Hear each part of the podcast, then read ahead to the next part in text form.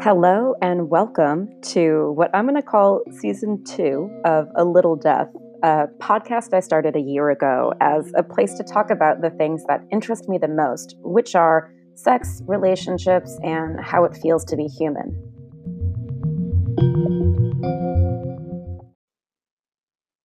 For these new episodes, I'll keep going on those ideas.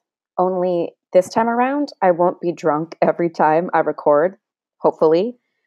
And this time around, I'll be publishing from the West Coast versus the East. I I moved from my beloved New York to my decently liked San Francisco a few months ago, and here here are the only differences. I've been having sex with tech people instead of media people, and my freezer is full of mushrooms instead of giant bottles of gin and vodka.